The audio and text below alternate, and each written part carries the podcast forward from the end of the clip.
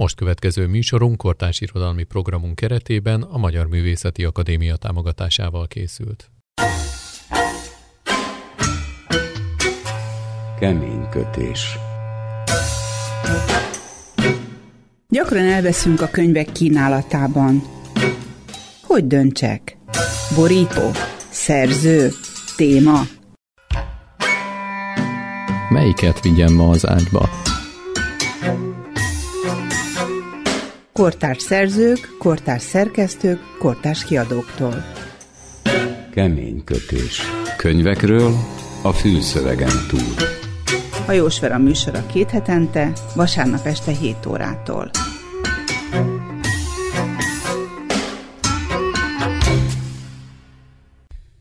Üdvözlöm, kedves hallgató! Hajós Vera vagyok. Ön a Civil Rádió Keménykötés című műsorának egy részletét hallja. A regény szerzője 15 éve meghalt. A könyv 1990-ben jelent meg először, akkor szinte észrevétlen enyészett bele a felszabaduló könyv piaci kínálatba. Jó lenne, ha a ma sem csekész számú olvasnivaló ellenére az öt megillető helyére kerülne. Nálam az 1914-ben megjelent és általam elolvasott könyvek toplistáján biztosan előkelő helyezést kap. A Korvina kiadó adta ki Nyíri János Madárország című regényét. A kötetről Dés Mihályjal beszélgetünk. Miért Dés Mihály, Nyíri János magyar hangja? Ez egy annyira ismeretlen könyv, holott másodszor jelenik meg, már egyszer 1990-ben jelent meg, akkor is úgy mondhatni, hogy vízhangtalanul eltűnt, de mivel ugyanannál a kiadónál jelent meg, ahol az utolsó két könyvem, tehát a 77 Pesti recept, a gasztronómiai anyaregény, meg, meg a, ez most ez a zsidó viccek, a kiadó igazgatója, Húnos László ajánlotta nagyon melegen. És akkor fogtam, elolvastam, és hát elámultam.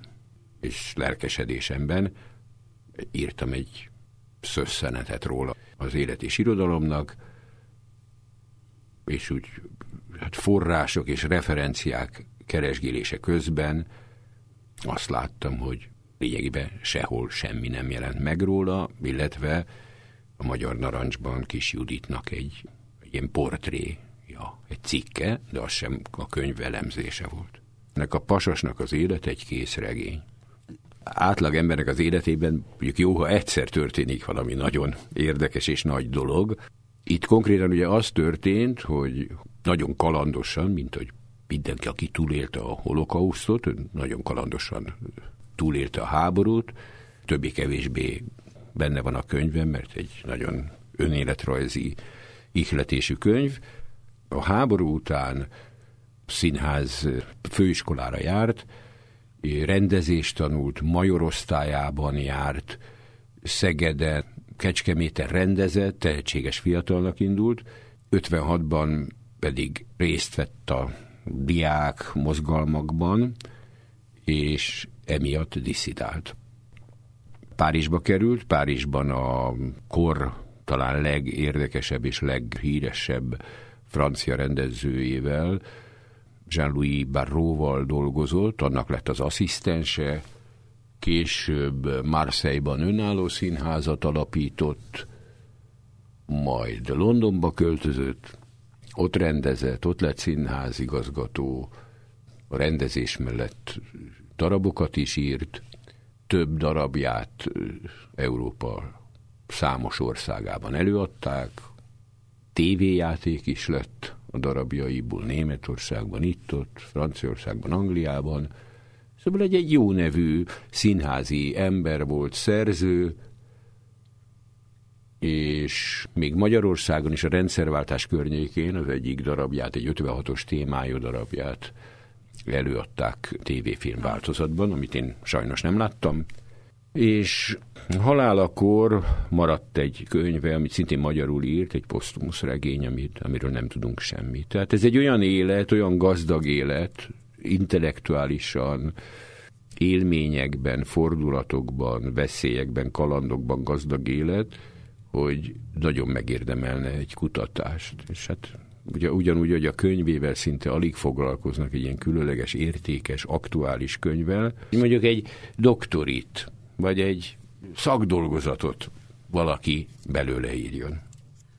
Amikor én ismeretlenként jó másfél éve megjelentettem a Pesti Barok című regényemet, akkor ilyen két-három hónapon belül több mint ötven kritika jelent meg. Volt közöttük nagyon ellenséges is, de foglalkoztak vele. Lehet, hogy az se volt normális, de azért ez egy nagyon rossz jel. Másfelől meg hogy miért lenne pont az irodalom, a kulturális értékrend sokkal jobb, mint az országban bármi más. Talán ismertessük hát a... röviden a könyvet, Igen. mert különben nehéz megérteni a hallgatónak, hogy én úgy foglalnám össze, hogy ez akárcsak a szerző, aki 1932-ben született, egy körülbelül ilyen korú kisfiúnak, Sondor Józsinak a fejlődés története. 38-6 éves, egy asszimilált zsidó családról van szó, pestiek, kispolgárok, ami azt jelenti, hogy különösen így a zsidó körökben gyakori, hogy egyszerre találkoznak a legmélyebb szegénységgel, másfelől azért lehet, hogy az egyik rokonuk az jó módú.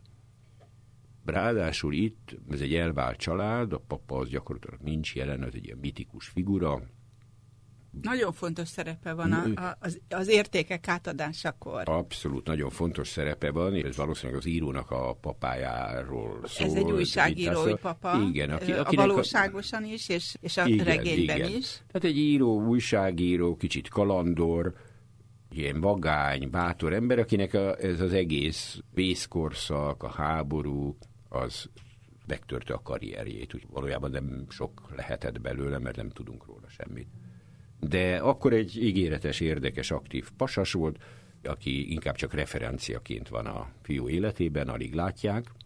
A mamájával él, aki a szokásos hiszt is elvált, egyedülálló mama, csak éppen ugye ez itt a 30-as évek végén, és van egy testvére, egy bátyja, aki, aki a bezzeg fiú, a főhős, a Jóska, az viszont egy, ahogy az egyik rokon mondja, egy ilyen dafke gyerek egy ilyen rossz gyerek, vagány gyerek, verekedős, veszekedős, provokatív, és hát ilyen családi okok miatt lekerül vidékre. Na most ez egy megint egy nagyon érdekes dolog, mert az anyai ágon a, a család, a hegyaljaiak, bortermelők, méghozzá ortodoxok. Ezt ma már kevesen tudják, hogy a, a tokai bor biznisz és a tokai bornak a, a nemzetközi karrierje a modern korban eredetileg görög kereskedők kezében volt, de a 19. század közepétől zsidó, mégpedig ilyen ortodox zsidók vették. Ezért van az, hogy a hegyai falvakban megyünk, akkor mindenütt találunk zsinagógát, Mádon, Olaszliszkán, Tokajban, nem zsidó temetőt. Tehát ez mind-mind az volt. Hát egyrészt bortermelők voltak, és főleg borkereskedők voltak, és Hát nagyon jól csinálták, mert a tokai bor, ami ugye valamikor ilyen udvari bor volt, ilyen uralkodó és arisztokrata, azért azt tudott róla, és nagyra becsülte szerte Európában, de hogy ez betört az európai piacra, ez ezeknek a kereskedőknek a munkája volt, akik kiválóan végezték a dolgokat. Ez egy megint egy ilyen nagyon különös számunkra ismeretlen kép. Egyrészt az, hogy hogy éltek, kik voltak ezek az emberek, földhöz, szőlőhöz közel, hogy éltek a faluban. 30-as években egy faluban, amit itt úgy hívnak, hogy Oszú, lehet, hogy olasz liszkának az álneve ez, két falu volt. Volt egy keresztény falu, és volt egy zsidó falu. Egy ilyen faluban mondjuk 20-30-40 százalék zsidó volt, ahol több a, a zsidó. Volt a szomszédban német falu, tehát sváb falu. Nagyon érdekes ez a vidék, ez sincs földolgozva. A könyv fölvillantja, amikor nagyon izgalmasan, és mivel ő egy pesti gyerek, és egy ilyen dafke gyerek, nem fogadják be, ráadásul nem egy vallásos gyerek. Amikor a rabbi próbára teszi ott a, az iskolában, a héderben, amit a kelet-magyarországi jiddis kiejtése nem hédernek hívnak, amiből a héderelni, aludni szó is van az, az argóban, nem hédernek mondják, hanem hajdernek. Tehát amikor a rabbi azt te ki vagy, mi nem is tudsz imádkozni, azt te tudok, azt mondja, és akkor elmondja a mi atyánkat, mert azt tudta a zsidó gyerek. Meg szalonná teszik. Hát ezt szóval nem fogadják be. Nagyon sok konfliktus van. És a többi gyereknek az elképedésére ő átmegy a keresztény részre, és összeverekszik, majd kibékül a keresztény gyerekekkel, mert nagyon jól focizik, nagyon jó kapus, és beveszik a csapatba. De hogy ez a Magyarország, úgy kaftános, ortodox zsidók, vallásosak, akik egyben földművesek, akik egyben bor és szőlő műveléssel és kereskedéssel foglalkoznak. Másik ág az, a, az apai ág, és ezért érdekes a, a báty, mert az apai ághoz került a, az a gyerek, mert a mama nem tudja eltartani a két gyereket, és az az apai nagyszülőkhöz kerül. Igen, akik igen. viszont uh, város zsidók, ahol angolul tanul a gyerek, és zongorázni. Tehát van egy falusi, és egy nagyon is városi testvérpár, akik aztán egész gyerekkorukban ez egy folyamatos konfliktus forrás közöttük.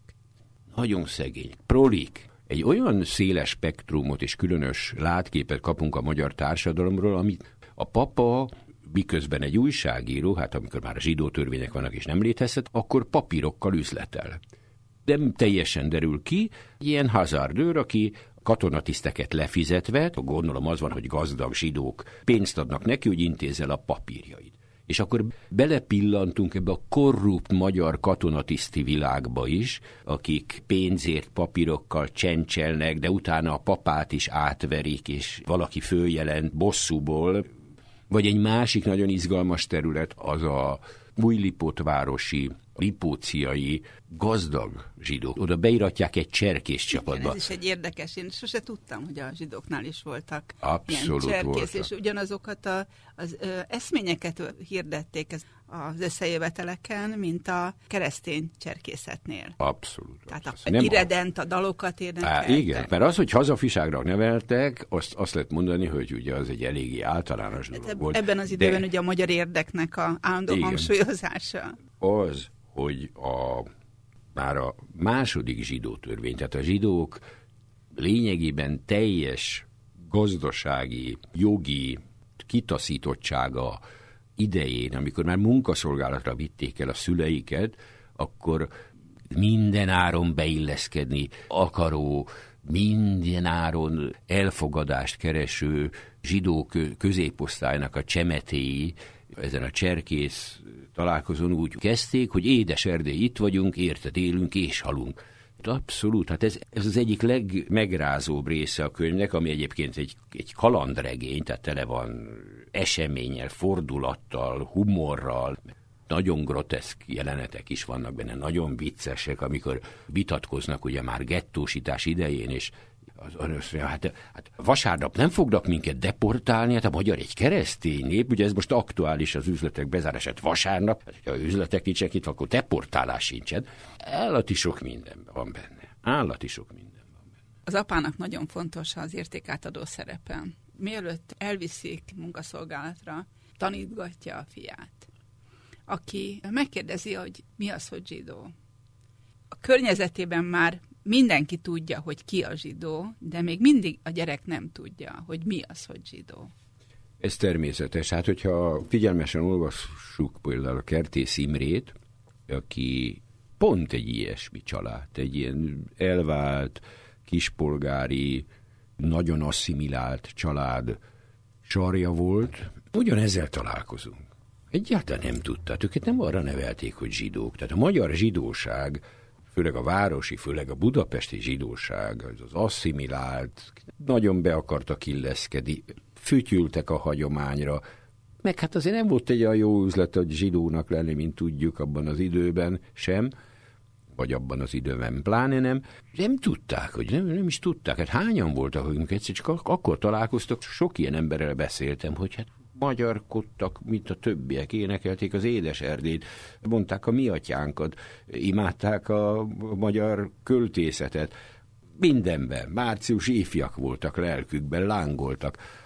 És akkor ezzel csak jönnek a zsidó törvények, és kiderül, hogy, hogy ő nem járhat abba az iskolába, ő nem mehet ide, nem csinálhatja azt, az apukától elveszik az üzleted, és aztán, akkor bejönnek a németek, akkor csak a sárga csillagot is föl kell rakni.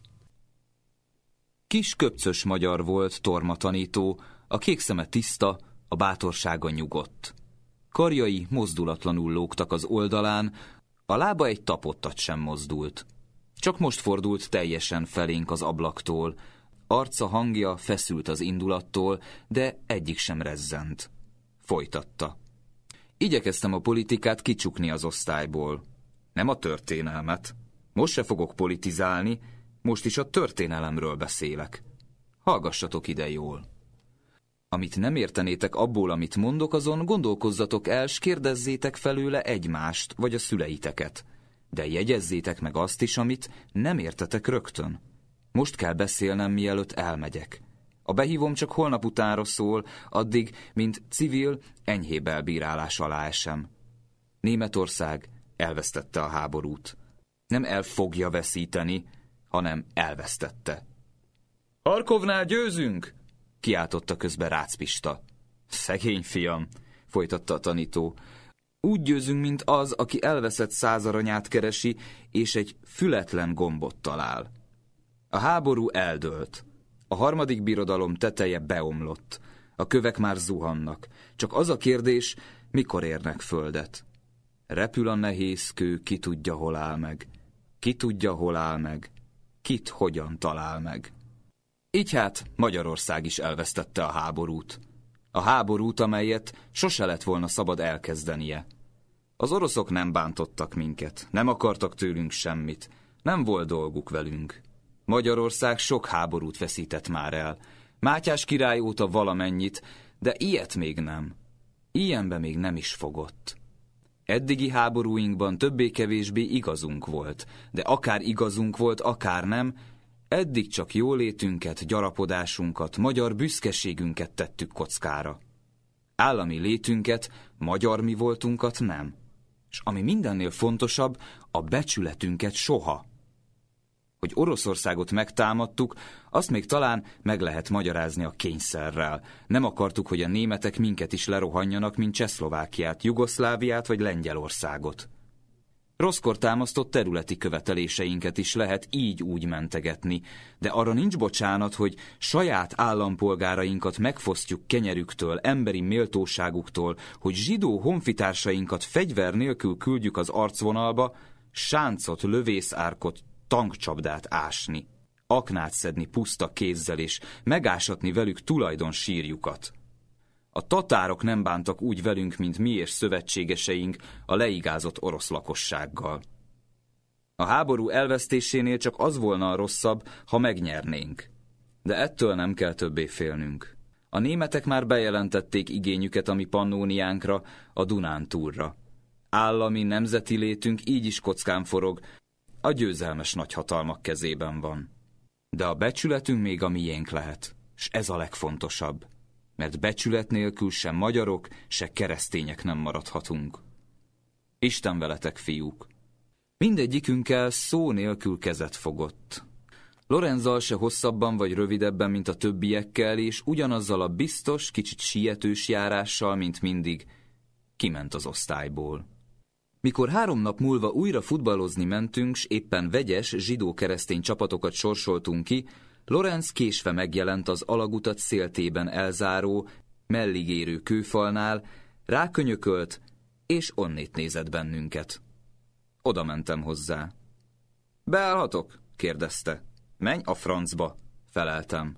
Lorenz megfordult, és elkullogott. Ez nem csak a magyar zsidóság tragédiája, ez a német zsidóság tragédiája volt, ez, ez az asszimiláció tragédiája volt. Számomra mond az apa erre egy nagyon érdekes dolgot, azt tanítja meg a, a Jóskának, hogy az első parancsolat szerint kell élni. Hallgass és gondold át, amit hallasz. Azt mondja Isten, te szabad vagy, és a te szabadságod én tőlem és általam van. Így, és ezért vagyok az Istened. Ha akarsz ezért szeretni, ha tudsz ennek ellenére nem szeretni, ez rajtad múlik. Másként mondva, ha te nem vagy szabad, én nem vagyok az Istened. Ha pedig ezt elfogadod, akkor a szabadságod élvezetére és védelmére itt van kilenc parancsolat. Zsidónak lenni nem jelent szolgai engedelmességet. A papa ezt nagyon szépen fölveti, de azért neki is csak akkor jutott eszébe ez a parancsolat, amikor bajba került. Másrészt meg könyv azt mutatja, hogy azért a zsidóság az Nem feltétlenül ez szerint az elf szerint. Nem volt egy, egy bátor és kétkedő?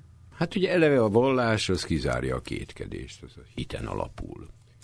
Az egy másik kérdés, hogy a zsidó vallásban úgy nincsenek dogmák, kivéve az egyisten hitet, tehát ilyenek nincsenek benne, és van valóban egy olyan vallásgyakorlat, épp ezért nincsenek dogmák, hogy, hogy mindent meg kell kérdőjelezni, mindenről beszélni kell, mindent vitatni kell. Ez nagyon fontos, és valóban ez a zsidó kultúrának egy jellegzetesség, és egy nagyon hasznos jellegzetessége. Nyilván összefüggésben van a zsidóság nagyon erős intellektuális, vagy, vagy gazdasági teljesítményével. Egy jó, aktív, gondolkodó, kreatív attitűdöt eredményez, de pont a holokauszt kapcsán.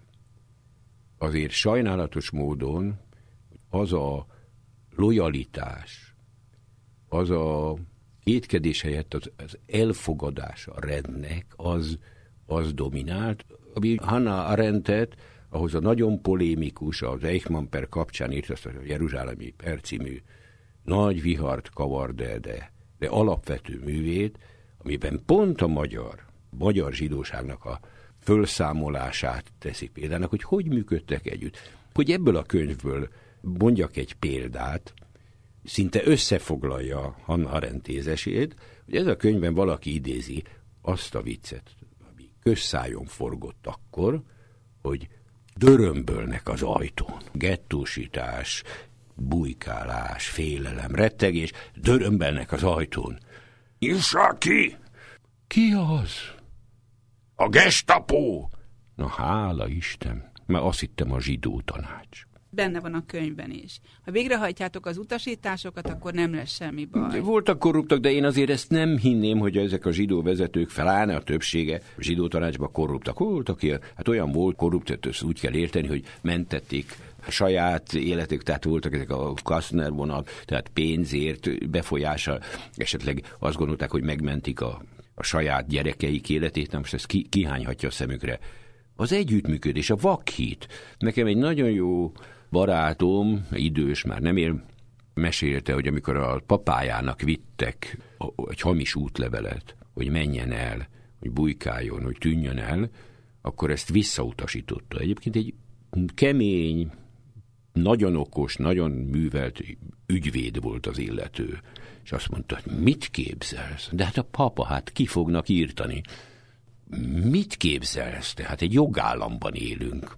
Ezzel a vakhitet, ez pont nem a kétkedés, azt akarom mondani. Van még egy olyan, az apával való beszélgetésnek egy olyan momentum, ami, ami nekem nagyon melbevágó volt, és ez az, hogy amikor megjön a munkaszolgálatból, és borból megmenekül, ugye tudjuk, a bori munkatábor az hát ott vonalba volt, volt, igen, igen abban szerencsés volt. megúszta. Megkérdezi az akkor már középiskolás Jóska, hogy mi lesz ennek a, a vége? Lesz-e büntetés?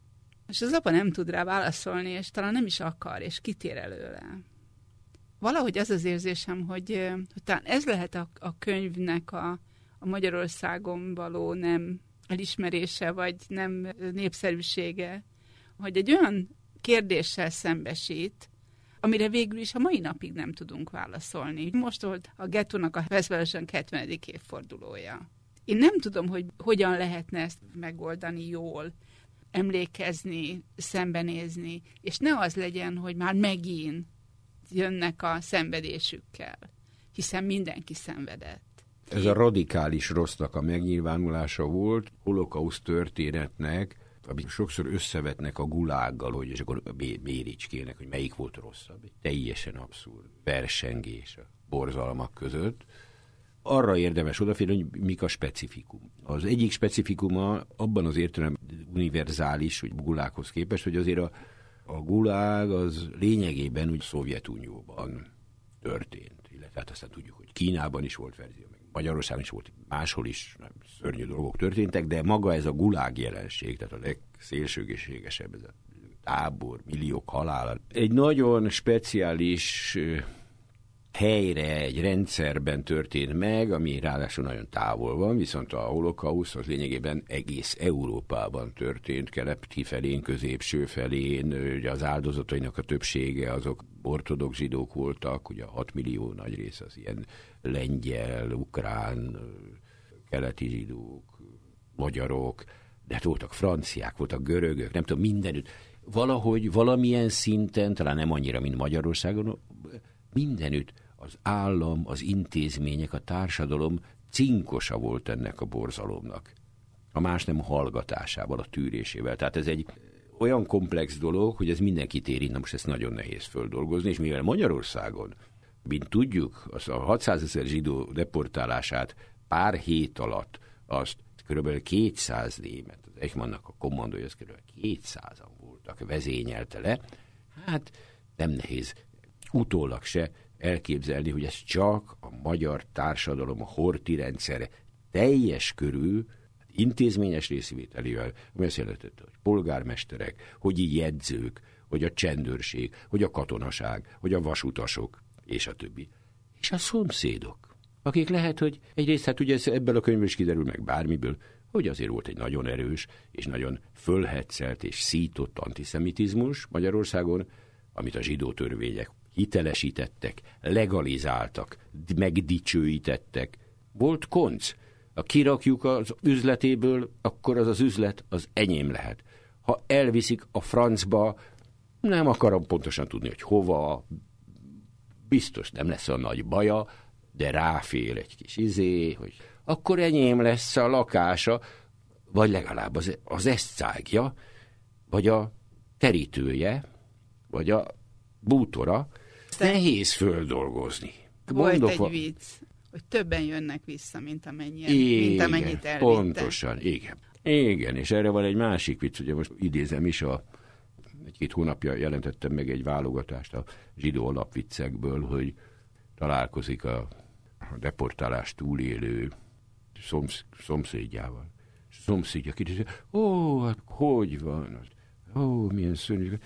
Köszönöm meg képzelheted, hogy hogy vagyunk. Nem marad semmim azon kívül, ami rajtad van. Mondok valamit erre, hogy az a papa nagyon helyesen azt válaszol, hogy nem tud igazán válaszolni, hogy lesz büntetés, nem, nem lesz büntetés, nem tud. Nem lesz, mint tudjuk, hogy nem volt büntetés, egy-két embert felakasztottak, de hát nem ez az érdekes, nem ez az érdekes, hanem hogy ez a társadalom, hogy elég volt ahhoz, hogy ez a társadalom túl legyen, hogy nem akarunk többet ilyet, nem akarunk egy olyan világot, ami belehajszolt minket egy teljesen abszurd háborúba, nem akarunk egy olyan világot, ahol a, a polgártársainak az 5, 6, 7, 8 százaléket elviszik, megbélyegzik, mint egy állatot kiírtják. Nem akarunk romokat újra, nem akarunk. Nem történt meg. De Isten nem bottal ver. Tehát a büntetést nem biztos, hogy, hogy, hogy úgy jelentkezett. Térjünk vissza a szabadság fogalmához. Nincs meg az a szabadság, szubstancia, amelyik ezzel képes szembenézni, amelyik képes túllépni, amelyik képes belátni, fölismerni, megmondani, megbeszélni, akkor hordozzuk magunkkal. Torzan, mert ott tartunk, hogy 60 évvel a háború után, 60 évvel ugyan orról beszélünk, ugyanazok a hazugságok. 70 éve. Bocsánat, 70 évvel, de 60 évvel ezelőtt is itt tartottunk. És most 70 évvel ott tartunk, hogy tulajdonképpen olyan emlékművek születnek, és olyan emlékezett politika folyik, hogy hát tulajdonképpen ez az egész azért, hogy bejöttek a németek. Itt ez a könyv, ami nem ez a fő tartalma, nem ezért szeretjük, nem ezért nem lehet letenni, hanem azért, mert egy csodálatos portré egy gyerekről, egy, egy egy kis bildungsromán, egy fejlődésregény, egy hogy válik, egy, hogy avatódik be egy, egy kisfiú az életbe, hogy nő, hogy fezel, fezel életet, csak hát egy nagyon speciális körülmények között. Többek között ez is benne van ebben a könyvben. Ezeket nem a német csapatok hozták be, hanem ez itt ebben a magyar társadalomban, abban a horti rendszerben bizony, bizony, nagyon benne volt. El se kezdődött a háború, már voltak numerus claususok. Jó, hát az 1920-ról volt. Az, ahogy ott a gyerekek mondják, nem tudták kimondani, hanem úgy mondták, hogy numerus clausus, mondta a kis Józsi. Negyedik törvénycikk alpont 3b. Ez egy fejezetnek a címe ami a munkaszolgálatra elvitt családoknak az állami támogatását jelenti, és ez a 3B pont pedig azt, hogy azokban a családokban, ahol a munkaszolgálatra elvitt férfi már korábban el volt bocsájtva a zsidósága okán a munkahelyéről, tehát munkanélküli volt, az kifejezetten előny a családnak, hogy most már nem kell eltartani. Mert hiszen ez egy jó tétemény az ország részéről, hogy elvitték őt munkaszolgálatra. Perverzióknak a valami egészen különös tárháza tárul itt föl. Például ez, nem elég, hogy munkaszor, nem elég, hogy elveszik az üzletét, hogy hogy zsarolják őket, hogy csavarják ki. Ez szinte humoros, szinte groteszk, mert ebben van, van valami perverzen, szinte vicces dolog, hogy, hogy hát tulajdonképpen az jár jól, akit őrület, hogy például a gettósítás napján, amikor hurcolkodnak a önként, a zsidók be a gettóba a kijelölt helyekre, és akkor ott áll gárda szélen egy katonatiszt, és káromkodik, hogy ezek miatt a rohadt zsidók miatt nem lehet taxit kapni. Azért hat ilyen döbbenetesen ez az egész könyv, mert a gyerekek szemével látjuk az egész társadalmat. Ez a valahol Európában típusú Igen. megközelítése a, a, a társadalomnak. Ahogy a gyerekeknél lecseng a szülői antiszemitizmus, a, a bárba várt győzelem, a, a németek iránti odaadás, ezek mind a gyerektársadalomban az otthonról hozott szólamok ugyanúgy megjelennek. Ez valami egészen különös. Igen, na most azért a gyerekhanggal kapcsolatban kell valamit mondanom, amiben nem biztos, hogy egyetért, mert van, aki nem ért vele egyet, de az én véleményem szerint nem hibátlan könyv ez. Persze, igen. É, Kicsit és, túl van ez a gyerekhang. Igen, időnként túl sokat tud ez a gyerek, és túl okos ez a gyerek. Feltétlenül, tehát túl azon a egészen bestiális közönyön, ami jellemzi a magyar kulturális életet is, nem csak a szociális aspektusait, és az a köldöknőzés, ami szintén egy általános dolog, és a, a magyar kultúrának, irodalomnak ez a klik jellege, hiába jó, de azért köldöknézés van, és akkor nem veszik észre ezt a dolgot. Tehát túl ezen, ez a most már másodszor kiadott könyv nem, nem keltett feltűnést, nem, nem, nem váltott ki rajongást. Hol vannak azok az írók, akik, akik ilyenkor egyszerűen kutya kötelességük lenne, hogy írjanak róla. Hát itt szerencsére speciál a, Eszterházi az Eszterházi egy nagyon szépet ír a, a könyv hátsó borítóján, de azért közöny, csönd veszi körül. Én szerintem az is benne van, hogy a könyvnek vannak ilyen átlapozhat részei. Amikor egyszerűen elkezd okoskodni ott a gyerek, és magyaráz, és olyat tud, amit nem, és hát ez egy nehéz kérdés, amit szerencsére nem olyan sok, de olyan zavaró, és ha valakit mégis zavarna, akkor azt tanácsolom, hogy csak ugorj át. Ez lehet, hogyha egyszer lesz egy harmadik kiadás, és az örökösökkel meg lehet egyezni, akkor bizony szerkesztés, jó kis húzás, az szerintem jót tenne a, a könyvnek. Nem egy túlírt Nem könyv a klasszikus, klasszikus értelemben, egyáltalán ez egy kalandregény, egy, egy, egy csodálatos, sodró, változatos, fordulatos könyv, csak vannak ilyen részek, mint ahogy a háború és békében mindannyian tudjuk, hogy vannak ezek a hosszú, egyrészt, mikor gyerekek voltunk, akkor a francia, hosszú, többoldalas francia társalgást ugrottuk át, ma meg átugorjuk, ha van egy kis eszünk, a Tolstoynak a többoldalas filozófálgatásait. Nagyon sokféle hang van ebben a könyvben, mivel a szerző az 1956-ban elment, és más nyelveken, franciául és angolul írt. A magyarja, ami nagyon gazdag magyar, de nem fejlődött nem, se jó, se rossz értelemben nem érte semmilyen hatás. A regény egy nyelvi kincses bánya. Olyan kifejezések vannak, olyan szavak, olyan fogalmak, olyan fogalmazásmód, amit egy mai író nagyon nem... szereti. Ma, nagyon, hát végülis ettől irodalom, ettől ízes egyszer, ettől lehet harapni, ezért imádjuk Krúdit. Még akkor is azt se tudom, hogy hol tartok éppen ott a gondolati csapongásában, de imádom a mondatot, meg meg szorongatom, meg harapom, meg a, lelk, a nyelvemen ízlelgetem. Például, megint csak a groteszk, az, hogy a, a munkaszolgálatosoknak a, a vezényszó, a fejebb valónak az üdvözlésére az úgy volt, hogy ásóval tiszteleg. Ezt nem tudjuk kitalálni. Ez többet mond az egészről, mint egy tanulmány. Ásóval tiszteleg. Vagy hogy a vegyes vallású iskolát, egyáltalán az, hogy vegyes vallású iskolát, azt úgy hívták, hogy, tehát ugye, hogy nem zsidó iskola, de nem is kizárólag keresztény, összfelekezeti iskola. Vagy a falusi legény azt mondja a a csapodár lánynak, Búksz ma bözsi! Nem tudnánk ilyet kitalálni. Vagy azt, hogy visszavonulásba kezdtem, mint a német, ha a szibériait lát síelni. Ugye? Vagy, hogy a, a Hortit fürdőkádi admirálisnak nevezik. Sorolhatnám. Ez a nyelvi réteg zsúrpianista. Vagy azt mondja, hogy ó, én vén viziteve. Vagy maga hóhem zsidó. Vagy ugye, hogy a rádió férfias nyugalomra int, és rendezett visszavonulásról beszél, meg hadművelet által érintett lakóságról, meg, meg találunk benne olyan antiszemita dalocskákat, amiket már nem tudunk, és hétköznap volt, hogy Lipótvári dombon fütyül a zsidó, azt fütyüli mindig, mi van eladó. Egyszerűen egy kincses bánya. Aztán vannak egészen csodálatos költői részei.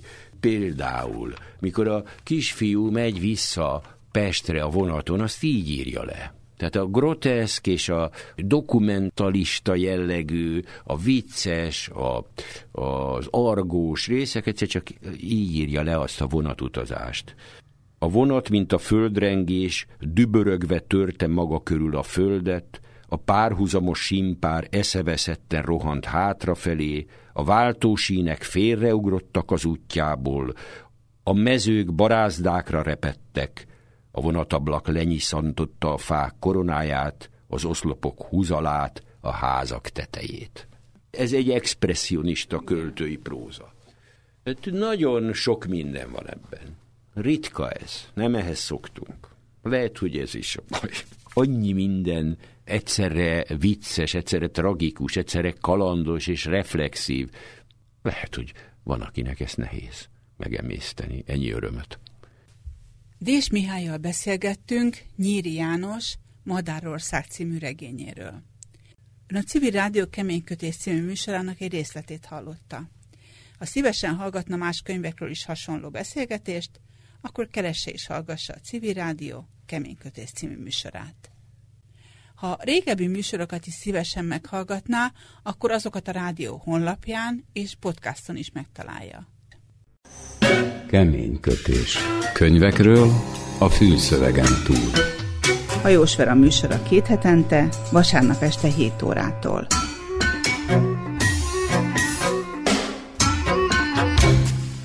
Az imént hallott műsorunk kortárs irodalmi programunk keretében a Magyar Művészeti Akadémia támogatásával készült.